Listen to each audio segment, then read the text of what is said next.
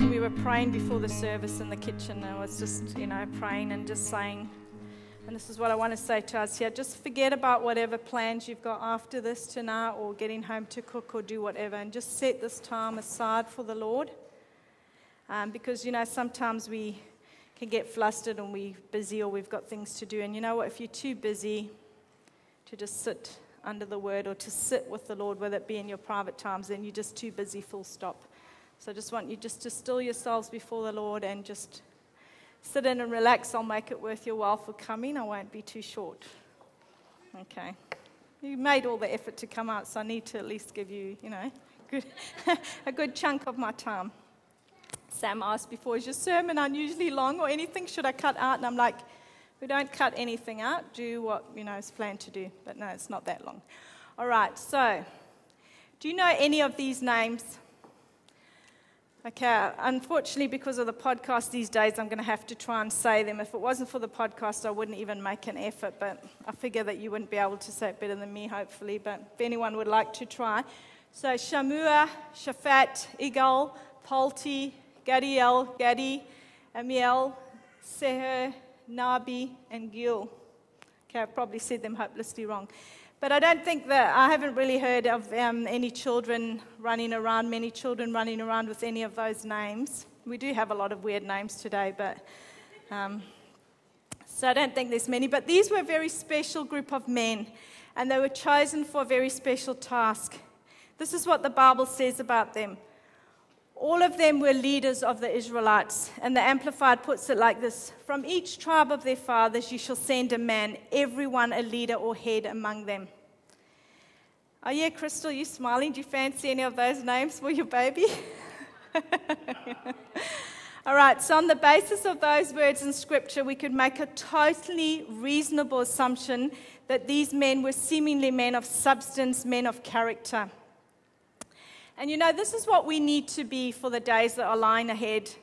Um, to be able to withstand deception, both from without, outside the church and within the church, and especially in light of the Bible's warnings about the falling away that is going to take place in these last days. We need to be men and women of character and faith who will not shrink back no matter what the cost. Now, to get back to those 10 men, that wasn't the complete group of men selected for a special purpose. There were two more, and I'm sure you know them. And do you know of anyone today that has these names? Right, Joshua and Caleb. So already you can even see the legacy that they've left And, you know, there's a lot of Joshua and Caleb's out there today. And by now you will, of course, have realized that these 12 were the 12 men sent by Moses on God's instruction to spy out or to scout out the promised land. Numbers 13, 1 to 3. The Lord said to Moses, Send some men to explore the land of Canaan, which I am giving to the Israelites. From each ancestral tribe, send one of its leaders. So at the Lord's command, Moses sent them out from the desert of Paran. All of them were leaders of the Israelites. So they went at God's command and listened to the report that they brought back after they'd spent 40 days spying out or scouting out the land. They came back to Moses and Aaron and the whole Israelite community at Kadesh in the desert of Paran. There they reported to them and to the whole assembly and showed them the fruit of the land. They gave Moses this account We went into the land to which you sent us, and it does flow with milk and honey. Here is its fruit. And it tells us earlier that the, uh, you know, they cut off a bunch of grapes, and it was so big that two of them had to carry it on a pole between them. So they brought some of that back to show how bountiful this land was. Now, I want you to look at the next word that comes out of their mouth after they've just acknowledged it does flow with milk and honey. And those words had come earlier from God. God told them, I'm giving you a land that flows with milk and honey. So they're actually saying this. They gave Moses this account We went into the land to which you sent us, and it does flow with milk and honey. Here is its fruit. Now, look at the very next word that comes out of their mouth. But the people who live there are powerful and, their city, and the cities are fortified and very large. We even saw descendants of Anak there. So they acknowledged that the land flows with milk and honey. They knew that God had promised them this land. So what happened? But is what happened. And you know what I always say about but, don't you? There's no buts and if when it comes to the word of God. And God had told them about this land. They took their eyes off God and instead they looked at man and fear took over. Now let's read what Caleb said when he spoke up in spite of what the 10 were saying. Caleb said this in Numbers 13, verse 30. Then Caleb silenced the people before Moses and said, We should go up and take possession of the land, for we can certainly do it. You know, just after um, Selah in 2010, at a meeting, David asked us to just give in one word what we believe God was saying to us. I mean, seriously, David, one word for me to give you in one word what I believe God's saying. It's not going to happen one word. But anyway, I went before the Lord and I got six words and two numbers. And this was the statement that I got from the Lord Be one of the two, not the ten. Be one of the two, not the ten. And I'd been reading Numbers the week before, and so immediately I knew what he was referring to.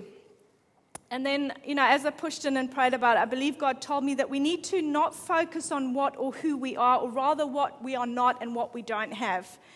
And, you know, this at the time was for the congregation, but I believe it's also always relevant for us as individuals as well. And don't focus on the enemy or the giants, and to keep our focus on Him and who He is. We're not to think, how is this possible?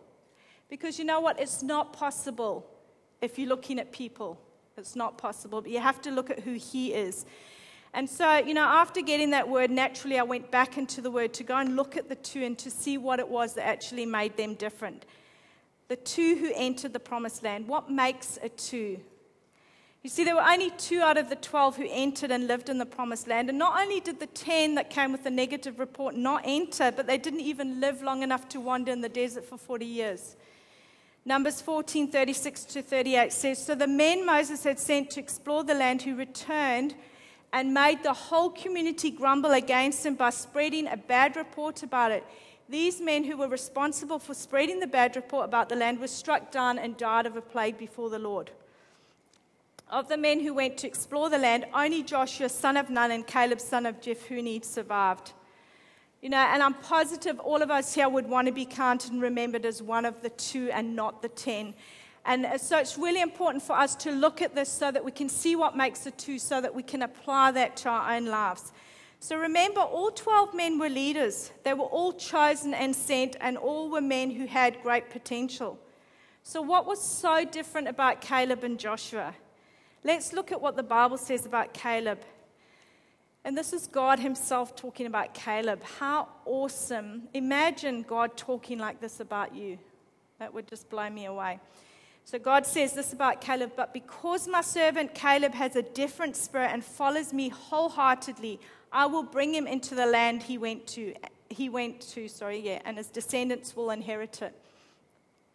Now, there's four characteristics of Caleb that I want to draw your attention to. And the first characteristic is what God said there. He is of a different spirit. Caleb had a different spirit. So, Caleb and Joshua clearly had a different attitude from the ten because they too had seen the giants. They were there as well. They saw it with their own eyes, but they chose instead to keep their eyes on God, whom they believed was greater than the giants. And Caleb urged the Israelites, he says, Let us go up at once and possess it, for we are well able to conquer it. And how did the negative people respond? The 10. This is what they were saying. We are not able. They are stronger than we are, a different spirit. And this is, isn't this what we see in life? We have positive people, people who try to go forward, and then you get the negative people, people who contaminate everything good and positive with their bad attitudes and complaining. Joshua and Caleb reminded the others that God had promised to give them that land. And you know, we've got to cultivate, we've got to actually develop and practice maintaining a good attitude and being of a different spirit because it's not something that comes naturally to us. In fact, the opposite would come more naturally because of our sinful nature. Joshua and Caleb, however, would not allow negative, unbelieving people to affect them. And notice what I said they would not allow. You see, it's a choice that we have. Okay, it's a choice. If you are allowing negativity to affect you or negative people and you get it's very easy to get swept up into that. I'm sure you all know how easy it is to get swept up into being negative into complaining. And you know those two men joshua and caleb remained full of faith and confidence that they could conquer the enemies. It didn't matter what they had seen with their natural eyes. You see they also saw god. They didn't just see the giants they saw god as well and the Bible reminds us that we need to live by faith and not by sight. And yes, it doesn't mean that we won't see difficulties and, and obstacles in our circumstance, but we also need to see God as well. So the Bible tells us to keep our eyes fixed on Jesus, and it really is down to a question of your perspective. What are you actually looking at and fixing your eyes on? And we need to keep our faith positive. We need to work at that by not letting pessimistic people steal our joy. And you know, that's why it's so important that you need to choose carefully who you surround yourself with. You need to choose carefully who's talking into your head. Okay? And you might not even realize, I, d- I deliberately didn't say I'd normally talk about that and say choose who you allow to speak into you, but you might not even realize it. If you are just in that company, they are talking into you whether you know it or not. You need to choose who you mix with it because it will affect you. The Bible's very clear on this. And you know what? All mothers can attest to this as well. You know, with your kids, like, I don't want you playing with that kid because you actually see that transference taking place and you can pick it up. 1 Corinthians 15:33 says, "Do not be misled. Bad company corrupts good character." So that's even implying that there was good character there in the first place. Okay, and the mixing that takes place, bad company corrupts good character. And Psalm 1 shows the outworking of that warning in, in Corinthians. It says, Blessed is the one who does not walk in step with the wicked, or stand in the way that sinners take, or sit in the company of mockers but whose delight is in the law of the Lord and who meditates on his law day and night. And I want you to look at that, that progression that Psalm 1 shows you. It just starts off with walking, so you might just be on the outskirts, you know, maybe near, you know, there's a negative crowd or people, you know, um, that are mockers. You just start maybe hanging around a little bit, maybe first on the outskirts, just casually getting into their circles. And then it progresses to standing. So, you know, you might have started just walking past and maybe just starting to give an ear, and then you actually start to stop and stand in that company. And then it progresses um, to where you actually start sitting in that company, being around mockers, and then you actually get drawn into doing the same thing. And it's not enough to just sit in that company of mocking or gossiping or whatever and just keep quiet and think, well, that's all right because I didn't take part you are still taking part if you're just sitting in there, even if you're not doing it yourself. So remember what I said. You need to keep your faith positive, and you do that by means of the second verse that was there, um, where it says that whose delight is in the law of the Lord and who meditates on his law day and night. So again, that is putting the word of God into you. Avoid negative people. Don't walk, stand, or sit in their company. Now, listen to this 10 out of 12 of the spies were negative.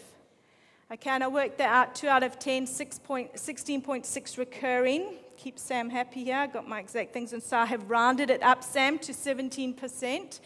Um, and then the 10 out of the 12, 83, it's actually 83.3 if we went back to the original. But 83% of the spies said that they were not able to defeat the, the giants, and 17% believe God was greater than the problem. And you know what? God is greater, not the numbers. So jo- Joshua and Caleb were of a different spirit. They chose not to allow negative, unbelieving people to adversely affect them. You see, it's a choice often against your emotions because it's easy to just go with the crowd and to get drawn in it. You know, your heart starts beating, or you start, you know, you get all the emotions where you have to stand up and be different and take a stand. So it's a choice against those emotions. And they remained full of faith and confidence that they could conquer their enemies. And as I said before, because their eyes were not on themselves or on the problems. You see, all of the spies, including Joshua and Caleb, agreed with one thing the giants were real. They'd seen them with their own eyes, Caleb included. So, why did he say opposite to the others, we should go up and take possession of the land, for we can certainly do it? Caleb wasn't in denial. He didn't have his head in the sand. He'd seen the giants, but he was of a different spirit because he lived by faith and not by sight. He knew God and he spoke out of that faith that he had in God and what God had promised. But you see, the others focused on the giants, and so then they panicked. And now the problem was because they were leaders, when they panicked, it was like pushing over a line of dominoes. The whole congregation, everyone else panicked. And, you know, if you look at the numbers, it talks about around about 2 million people. And I've got a friend of mine, obviously, I can't name names, but I'm sure you'll all figure out who's recently um, just done part of his officers' training in the military. And one of the things that was, um, you know, has been told to them and drummed into them is that officers do not run. They said because if an officer is seen running, the troops panic. The, you know, the others, they look at this and they think something major and something bad is going down because the officer's running. So they've had it drilled into them no matter what the pressure or the situation, officers do not run because the troops are going to panic, the rest of them are going to panic. And that's what happened here. There was mass panic, mass stupidity. And I say mass stupidity because listen to what came out of their mouths and bear in mind everything that God had done to bring them out of Egypt. All right, so this is what they said. Numbers 14, 1 to 4. That night, all the members of the community raised their voices and wept aloud. All the Israelites grumbled against Moses and Aaron, and the whole assembly said to them, If only we had died in Egypt or in this wilderness. Why is the Lord bringing us to this land only to let us fall by the sword? Our wives and children will be taken as plunder. Wouldn't it be better for us to go back to Egypt? Just think of everything God had done for them to bring them out. And they said to each other, We could choose a leader and go back to Egypt. I just want to look at some of the highlighted things I've got in that verse just to, because, you know, it's really important for us to look at this, and that's why we have the Word of God. Every bit of Scripture is useful for us to teach us and to correct us and to exhort us and encourage us. And we need to look and make sure and learn from these lessons in history, because that is history, we all know it happened, um, to make sure that we don't sin against the Lord as they did. And in fact, the Bible tells us that we do need to do that, what I've just said to you, to take note of this event and learn from it. Because Hebrews 3 15 to 19 says, As has just been said, today, if you hear his voice, do not harden your hearts as you did in the rebellion. Who were they who heard and rebelled? Were they not all Moses led out of Egypt? And with whom was he angry for 40 years? Was it not with those who sinned, whose bodies perished in the wilderness? And to whom did God swear that they would never enter his rest, if not to those who disobeyed? So we see that they were not able to enter because of their unbelief. So we need to take note of that. All right, so I'm going to look at some of those things. They grumbled against Moses and Aaron. You know, just two chapters earlier, we actually see that God had struck Miriam with leprosy because Aaron and Miriam had been grumbling against Moses. God takes it personally when you grumble against his leaders. Chapter 12, 8 to 9 of Numbers says, um, and this was God here talking about Moses. He was rebuking Aaron and Miriam. He said, When I speak to him face to face, clear, with him, sorry, I speak face to face clearly and not in riddles. He sees the form of the Lord. Why then were you not afraid to speak against my servant Moses? The anger of the Lord burned against them, and he left them. And we see the same later on in chapter 16 with Korah, um, where he came out again as Moses and he said, You know, you're not the only one who hears from God. And Moses said to Korah in verse 11, It is against the Lord that you and all your followers have banded together. Who is Aaron that you should grumble against him? Oh, yeah, Korah was grumbling against Aaron as well. Be very careful when you grumble against God's appointed leader. God takes it personally and it makes him angry. Then they go on to say, remember I said mass stupidity, the things coming out of their mouths. They go on to say, if only we had died in Egypt or in the wilderness. Seriously, what were they actually saying after everything God had shown them and done to deliver them from Egypt? This is very insulting to God.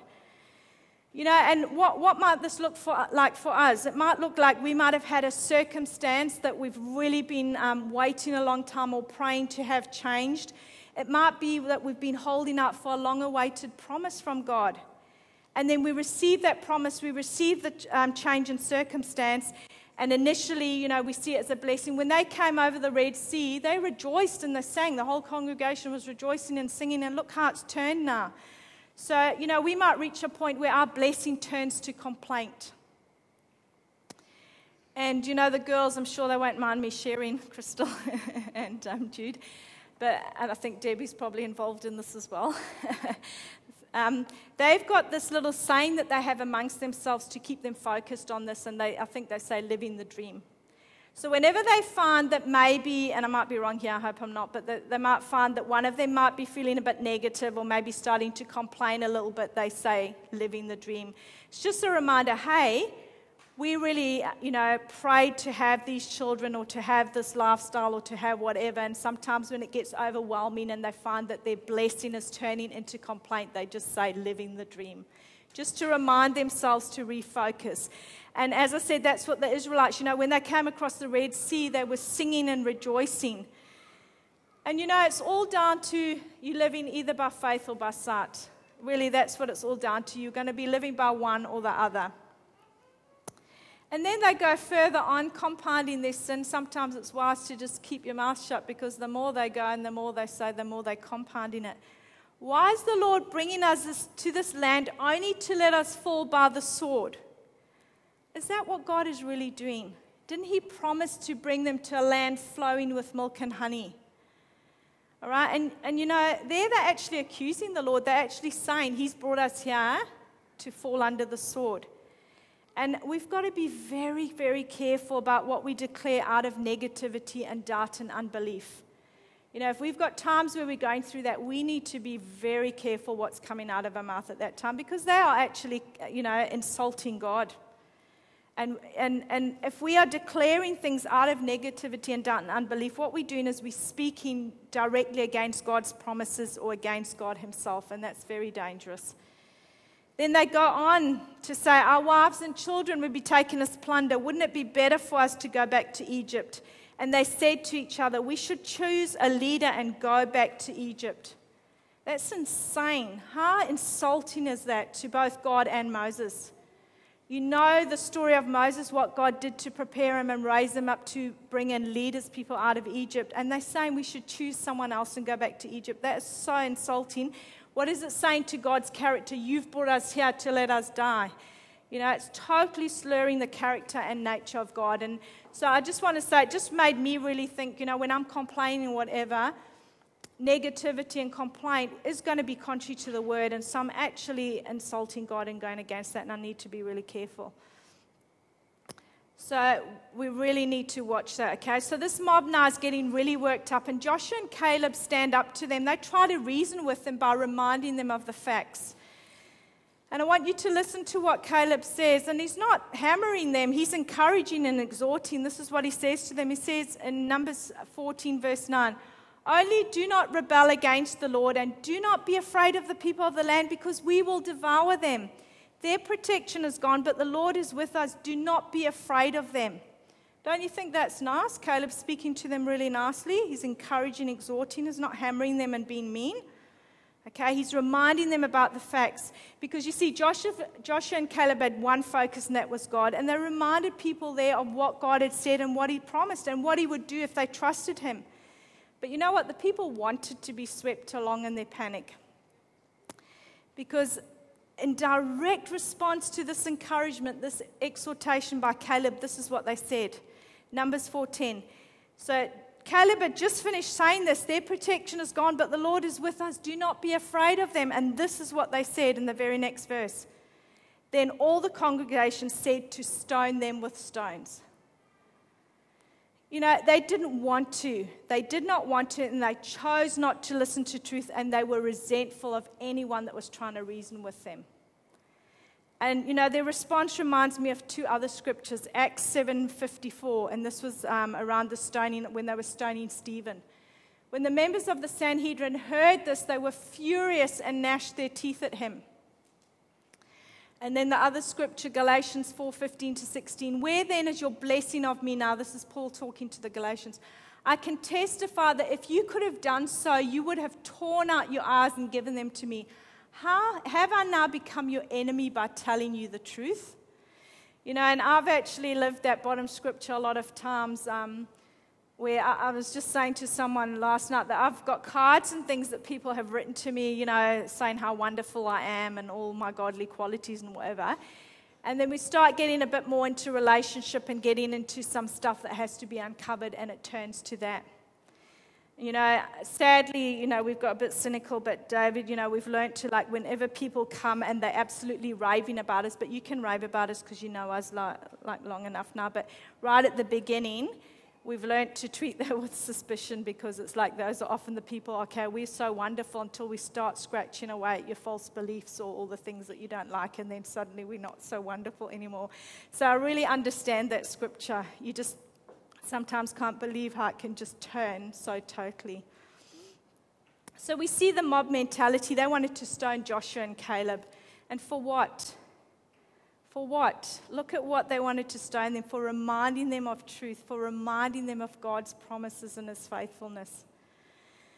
And you know, it's so easy to fall in with the negative spirit of others who are complaining, complaining and murmuring around us. And we need to choose to be like Joshua and Caleb, to be of that different spirit.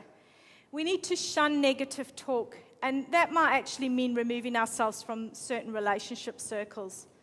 Notice that word I said, shun. You know, and a lot of Christians don't like that or, you know, they don't understand discipline properly in the word. Because um, there's scriptures as well that talk about this shunning where there's people that are in down and out sin. And the Bible actually says, have nothing to do with them, do not even eat with them. And it's because, it's not because, oh, we're trying to be horrible and whatever. And, you know, people will come out with the whole, what I call the false love gospel, where it's like, oh, well, I want them to at least feel someone's there for them or someone's encouraging them. But you're actually not doing them any good. The reason the Bible says that is because if they are shunned, then it's to bring them to repentance, to their senses, so that they can turn back to God. I've never yet seen a situation um, where, you know, well, we'll still try and be there for them and do it where it's turned out positively, where the person has come to repentance. And so, if we understand it properly, it's not being mean, it's not being horrible, it's because we want the person to come to their senses and repent. Um, a, a, little challenge I have, I was just thinking about this. If you're losing all your friends, you need to check what's coming out of your mouth. Doesn't have to be bad. Maybe you actually do need to lose some of those friends. Maybe what's coming out of your mouth because it's the aroma of life and death. Maybe that's good because, you know, those people need to be out of your life. Or it might be if it's people of a certain caliber that should be in your life, maybe you need to just check what's coming out of your mouth because no one likes to be around negative, complaining people. And you know, um, your character's known by the caliber of your friends and the caliber of your enemies. Just think about that. But Joshua and Caleb tore their clothes before the Lord rather than fall in with that negative attitude of the others. And that's what I love when you see throughout, and that's a lesson as well, you know, for leadership and, and humility.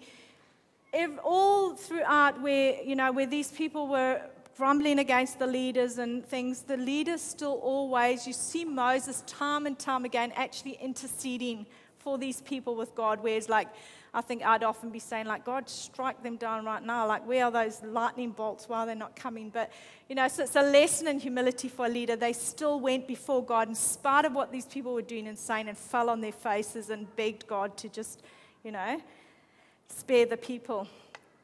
All right, but we need to ensure that we don't allow ourselves to get sidetracked and distracted by obstacles, but fall on our faces before God in humility and prayer when there's those obstacles because it's very easy to rather just go into the complaining instead of into prayer. So you can still talk, but talk to God instead of the negative talk. And you know, when you do that, it's actually amazing to watch what God does and how He acts on your behalf. So be of a different spirit. Let go of whomever, listen to my words, whomever or whatever represents your Egypt and believe that God can and will do what He says. So God said Caleb was of a different spirit that made him a two and not a ten. The second characteristic that we see in Caleb is that he followed God wholeheartedly. And Joshua refers to this characteristic as well later in Joshua when he exhorts the people to yield their hearts to the Lord. Joshua 24 23 says, Now then, said Joshua, throw away the foreign gods that are among you and yield your hearts to the Lord, the God of Israel. And that yielding of your heart, that word yielding means a total submission, okay? Totally giving it to God, wholehearted, total commitment. And you know, your first response when you are facing a giant needs to be to stop and think, not to panic and give way to fear. We're commanded to love the Lord wholeheartedly, to love Him with all our heart, our soul, and all of our mind. Christianity is about facts. You don't panic and switch off your mind when you're confronted by a giant. You actually need to engage your mind and get more switched on. Because what you believe about God is crucial in determining whether you're going to serve Him wholeheartedly. He claims to be all powerful, and He claims to be in absolute control. Do you believe this? Do you really believe with all your heart, in whatever circumstance you're in, that He is all powerful, and more importantly, that He is in absolute control? And if you said yes to those two questions, if you're saying, Yes, I believe He is all powerful, and yes, I believe He is in absolute control, then the next question that I want you to ask yourself is this Does my life and do my actions actually confirm what I'm claiming to believe? All right, so if you're saying I do believe he's in control, does my life and what others are seeing and my actions actually confirm that statement I'm claiming? All right, so when facing down a giant, you need to think, you need to engage your brain. You all know the scripture in Ephesians 6, verse 11 put on the full armor of God so that you can take your stand against the devil's schemes. But I want to look at the verse that immediately precedes that. It says, Ephesians 6:10, finally be strong in the Lord and in his mighty power. And then it goes on to say, putting on the armor. You see, you can put on the full armor, but if you're not first strong in the Lord and his mighty power, you're going down. All right? To be strong in the Lord is to know and think about His strength, His power, and His character when you face those giants, those situations. Because when you do that, you're applying your faith. You're not reacting to sight, to what your senses are telling you, you're reacting from faith. And the ten were not strong in the Lord. They didn't believe wholeheartedly about God's might and power. That's why they said, We're not able.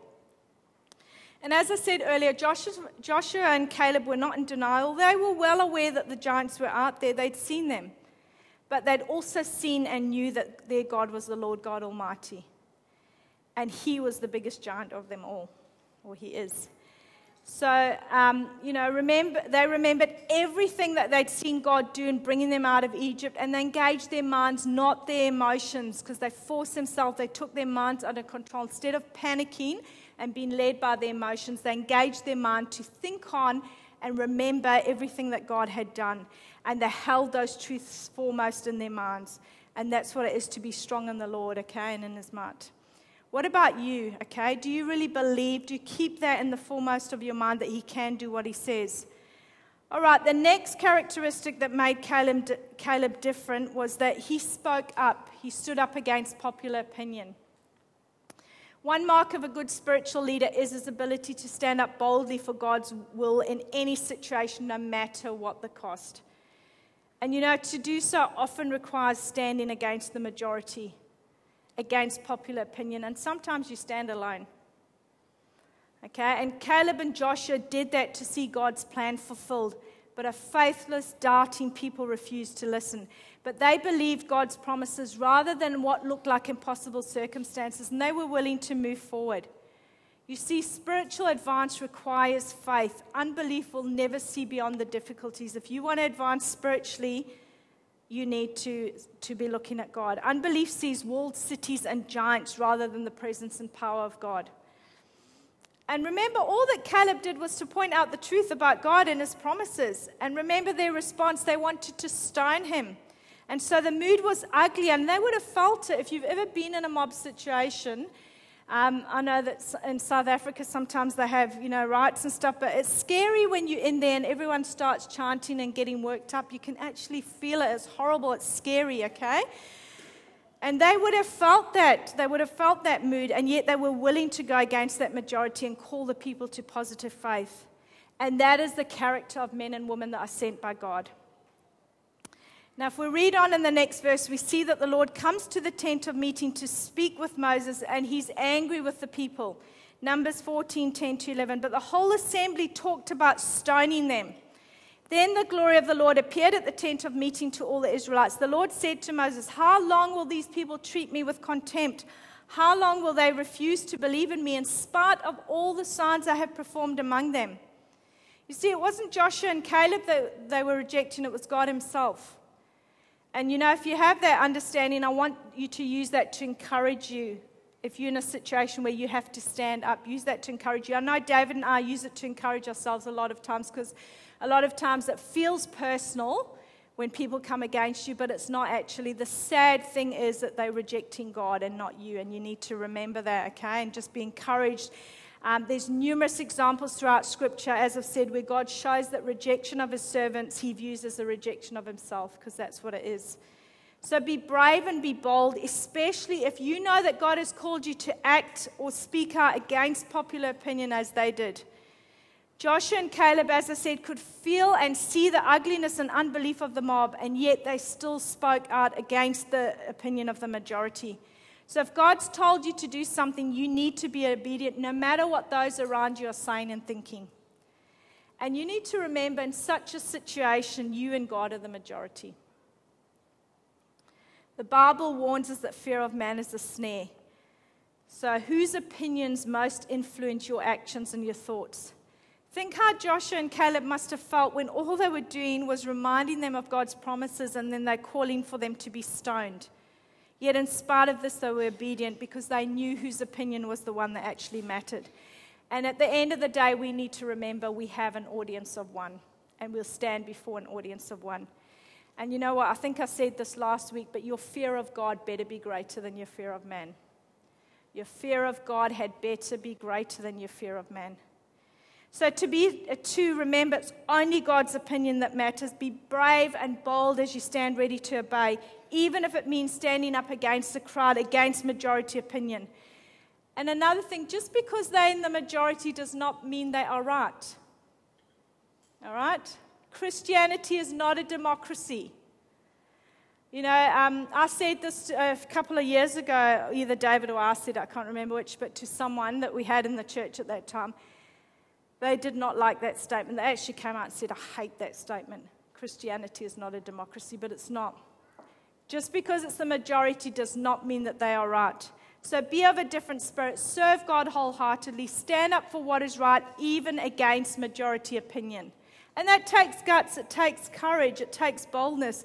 As I said last week, it doesn't mean when you have to stand up and confront that you're not going to get the whole gambit of emotions. I hate it. I hate it when I know I'm going to have to go into a situation like that and, you know, I'll agonize and pray and ask the Lord and try and plead and beg every way out of it um, because I often know how the, what the outcome's going to be. And He's like, just go and do it. You have to do it. And, you know, then I'll come back to Him and I'll whine and I'll be like, I told you, God, that this was going to happen, that it was going to go badly. And now I've had to have all these lies and all this insult and stuff.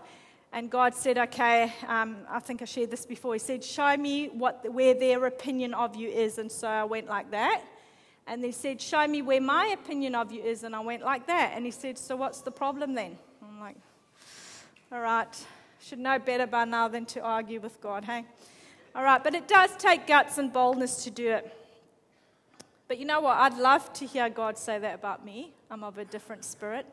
And if that's what it takes. So your fear of God had better be greater than your fear of man. Because if it's not, you will be compromising on the word of God. All right, the next characteristic of Caleb was that he had 2020 spiritual vision. In other words, his focus was in the correct place. Ten of the spies looked at the giants and then they looked at themselves. And they basically fainted in their minds. That's what happened. They fainted in their minds. And this is what they said in Numbers 13 31 to 33. But the men who had gone up with him said, We can't attack those people. They are stronger than we are. And they spread among the Israelites a bad report about the land they had explored. They said, The land we explored devours those living in it. All the people we saw there are of great size. We, we saw the Nephilim there, the descendants of Anak come from the Nephilim. We seemed like grasshoppers in our own eyes, and we looked the same to them.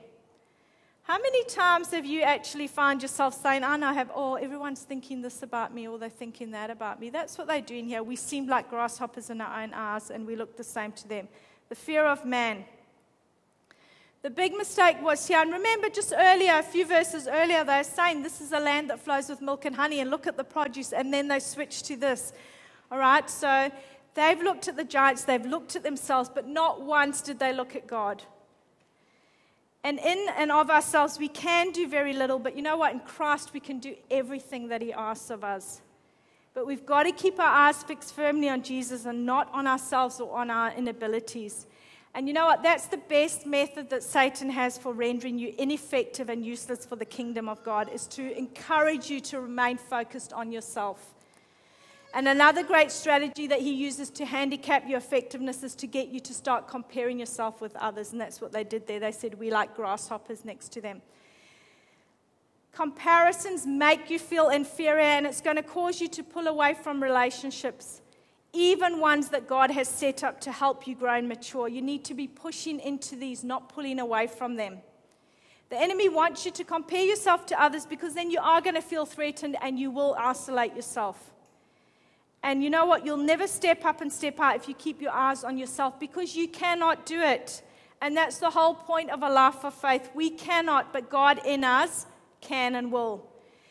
And, you know, it, when we do something afraid and inadequate, that's how God gets the glory. Okay? Because we know then it's not down to us or our own efforts. If we're able to do it in our own strength, God doesn't get the glory.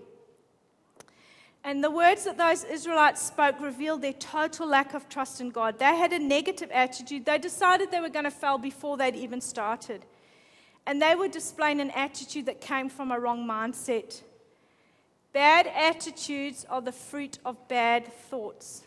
I'm going to say that again. Bad attitudes are the fruit of bad thoughts. You need to line your thoughts up with God's word and watch how your attitude changes. Don't try and change your attitude and then think the thoughts will come. It's the other way around. You line your thoughts up with God's word and your attitudes will change. Joshua and Caleb, as I've said several times already, had seen the giants too, but they chose to keep their eyes, their focus on God, whom they believed was greater.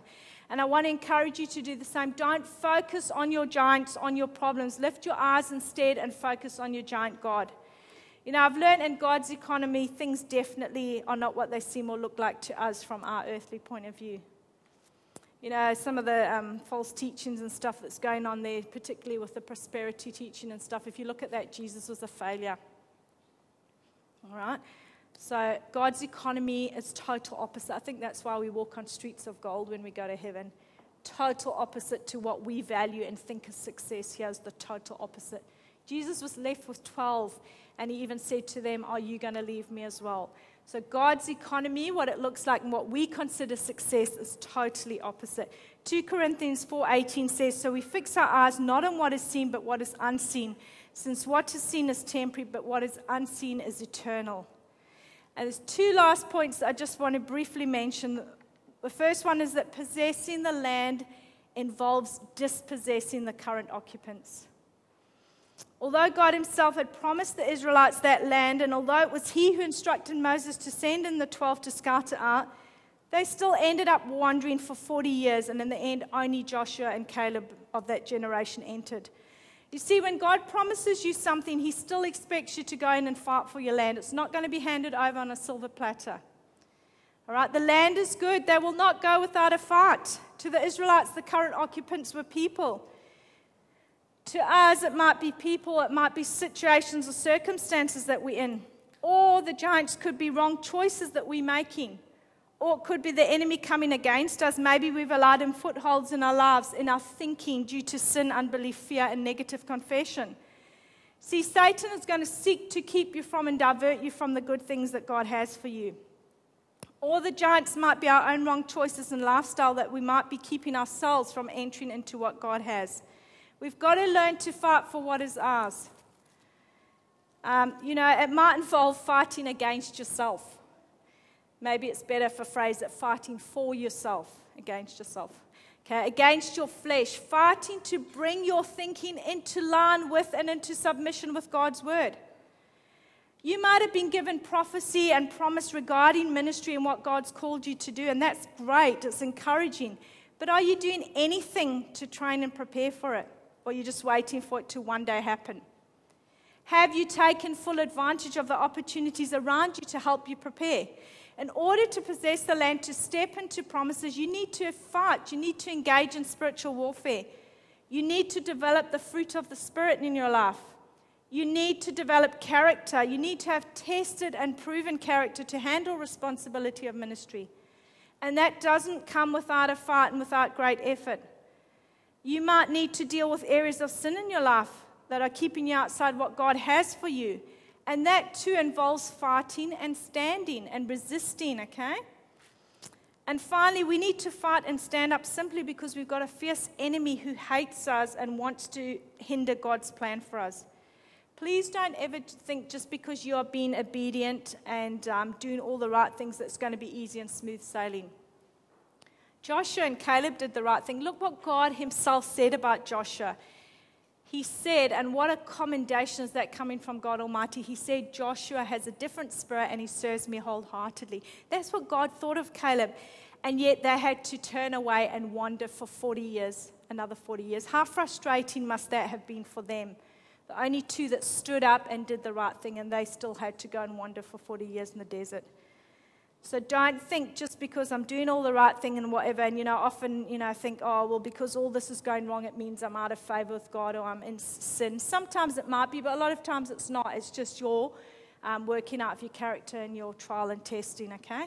Look at Job, for example. All right, God let him be tested. Right, the second thing I want to draw your attention to is the, the fact that we can determine to some extent the length of time that we're going to be wandering in that wilderness due to our attitude. The Israelites spent a lot of time grumbling and complaining. And God said to them, because of their unbelief, they would wander in the desert. This is what he says in Numbers 13 34. For 40 years, one year for each of the 40 days you explored the land, you will suffer for your sins and know what it is like to have me against you. You know, the way we behave and our attitudes during our wilderness experience will often determine how long we're going to stay there. And I want you also to remember you've got to be really careful not to despise your wilderness experiences. Yes, if it's a desert of sin, you have to sort that out. But if it's a desert of training, do not despise it because they were whinging because they'd already had a certain amount of time, you know, that they'd come out of Egypt and God didn't just take them straight into the promised land. But you've got to remember that God had to train them, He had certain things that He had to do. He had to keep them in the desert for a certain period. I'm not talking about when they sinned now and they didn't enter, I'm talking about the period just before that. Because he needed to teach them, he needed to transition them from slavery into being free. He couldn't just take them straight out of slavery because they had a certain mindset that goes with that into the promised land. And he also needed them to face enemies. He needed them to face giants so they could learn how to fight. How else are they going to learn it? They didn't have um, Call of Duty PlayStation there to sit and learn it. Okay, they had to learn it live fire. All right, but seriously, if you think about it, you know, they saw the giants, that's the first thing, and then this is the result we get that disobedience. But how is God going to train them to be fighters when they have been slaves? They've always been under subjection. They had to learn how to fight. But yet they despised this. They despised that time. They complained, they moaned, they frequently wanted to turn around and go back to Egypt. And you know, they also made the mistake of bringing unbelieving Egyptians out of Egypt with them. The Bible describes it like this in Numbers 11:4. The rabble with them began to crave food, and again the Israelites started wailing and said, "If only we had meat to eat." The rabble. I love it. The King James version refers to it as a mixed multitude. Okay, so rabble, mixed multitude they brought out. These people contaminated them. Are you spending time with the rabble? With a mixed multitude? Or are you sharing your life with people who stretch you, encourage you, and challenge you to grow spiritually? Because remember, if you're spending time with the rabble and the mixed multitude, it will contaminate you. We all know the illustration. If I brought up a chair and stood on a chair and said to, you know, if Jude stood there and I said, You pull me down or I'll pull you up, we all know how it works, okay? Um, so you need to watch who you're spending time with. Are you sharing your life with people who stand up against the crowd and put God first? Do you have Joshua's and Caleb's in your life, or do you mix with tens? What about you? Are you a Joshua or a Caleb in someone else's life, or you, are you a 10 who sympathizes and strokes them, comforting them in their sin, allowing them to remain in their sin? That's what I was talking about earlier, where if, it, you know, if it's something that the Bible says, have nothing to do, are we comforting them or are we Joshua and Caleb's? So, to be a two and not a ten, you need to be of a different spirit to the crowd. You need to serve God wholeheartedly. You need to be prepared to stand up against popular opinion no matter the cost. You need to keep your eyes fixed firmly on God, not on your circumstances. You need to possess the land. You need to fight for it, whether it be the landscape of your mind and your thoughts. You need to choose wisely who you surround yourself with. You know, and as always, I just love how the Holy Spirit works, you know, because He often just lets me happen to read a quote or something that matches perfectly with the message that I'm preparing. Of course, we know it's not just chance, I just happen to read it, He lines it up. And earlier this week on Facebook, I read a quote by Derek Prince. It, it was an actual word that he delivered in a teaching on holiness. It was a word he got from the Lord to tell that congregation, and it just lines up so well with this that I want to leave you with it. But when I read this to you, he talks about talking, and I want you in your head to remember that talking includes self talk.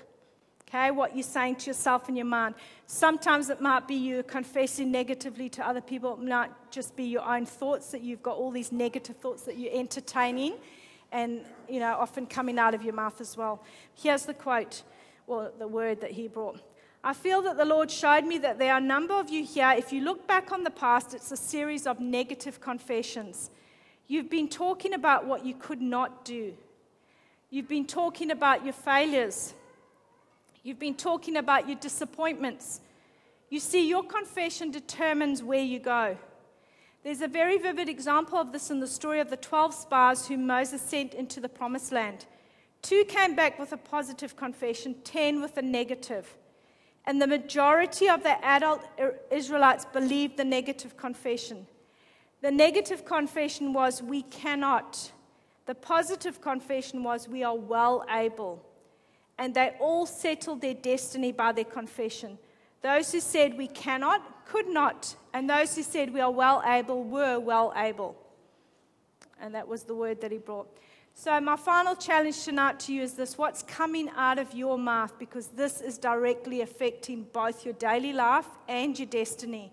They all settled their destiny by their confession.